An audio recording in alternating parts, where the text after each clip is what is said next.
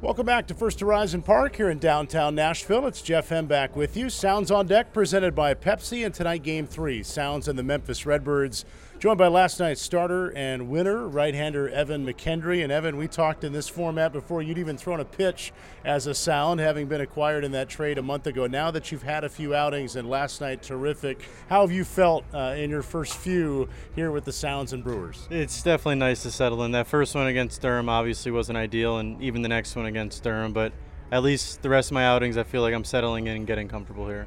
How weird was it facing Durham? And you've, you've done it twice, once in a park that used to be home, too.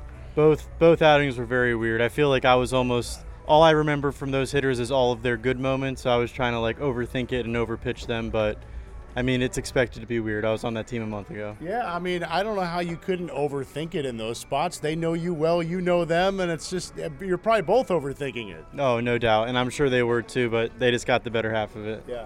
Last night, you pitch into the eighth inning, give up one run on two hits. How did last night feel? Because obviously, we know how it looked. It felt good. I mean, early, I honestly didn't feel great, but sometimes those are games that end up going well for me. So I kind of just focused one pitch at a time, stuck to the plan, and it worked out yesterday. It's funny you say that. I, one of my questions was going to be since you started 12 up, 12 down, how early in an outing do you typically have this sense of like, all right, I'm gonna have to battle tonight, or ooh, I got I got the good stuff tonight? It's honestly usually pretty tough to tell. You can have great stuff in the bullpen and think you're gonna have it out there, and then it doesn't translate, or it could be the other way around. So I really like try not to overthink it because you could have one great inning followed by a terrible inning, or the other way around. So yeah. it's just keep it one pitch at a time, and however it happens, it happens. So last night unfolded in a way that you didn't necessarily feel as good as you started. Definitely. I mean, in the bullpen, I just didn't feel ideal, but that happens. You make all however many starts I've made this year, you're gonna have bullpens pregame where you're like, ah, I don't feel great today, but it doesn't really change anything by one out, it was the longest outing by a sound this year, going back out for that eighth inning. How important to you was it to go out for whatever of the eighth you were going to get?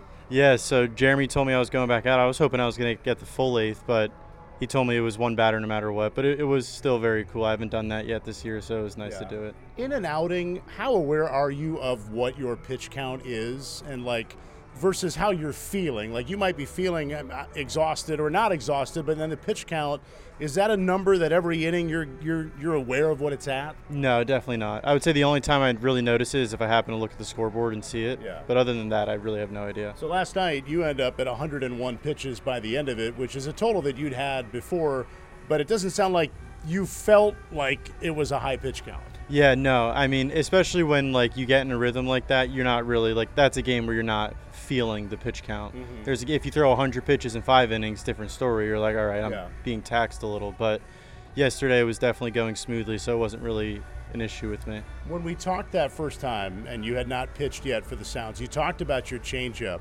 How would you describe it from these last couple of outings? It's interesting. You didn't have a high strike rate with it in Durham, but it's also an out pitch for you. So there, I'm sure, are times where you don't necessarily need or want it to be a strike. So how has how has that pitch been for you lately? Yeah, honestly, it's like game to game, it kind of plays differently sometimes. But that's any pitch in anybody's arsenal. Some days you're throwing it for strikes. Some days it's a great put away pitch. Some days you don't feel it at all. And I basically just go with whatever it's feeling. Like even parts of the outing first half of the outing, it could feel good as a put away pitch. Later, it could feel good as a strike pitch. And that's kind of how it was yesterday. I used it as a put away early and then was getting strikes with it later in the game. So you just kind of got to figure out what's working.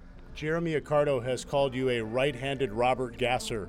Uh, which I think is a pretty nice compliment. What do you make of, of that comparison based on your usage and your repertoire and all the different weapons you guys have? Yeah, it's actually funny. I played against Gasser obviously early this year, but also last year in Montgomery, and I noticed it watching him pitch, just seeing like his the way his uh, pitches profile.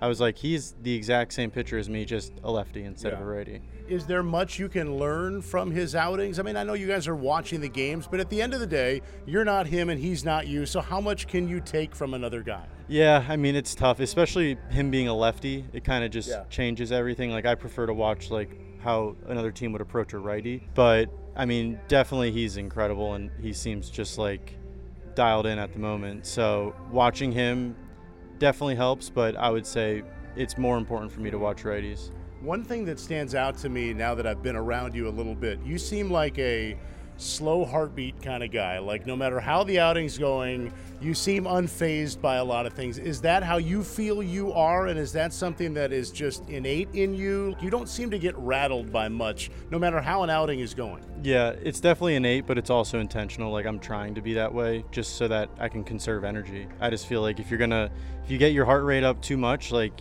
it's hard to go out there and throw 7.1 innings. You're gonna have to like really control and conserve your energy. So that's just an intention. I try to like not get too high, not get too low, because that's all just burning energy. What are some things off the field that help make you good on the field? Is there anything that in the in the season, the day to day of it all, that is important to you that helps you stay figuratively balanced? I just like a good routine. Like I definitely, in a, being a starter, it's easy to have a routine.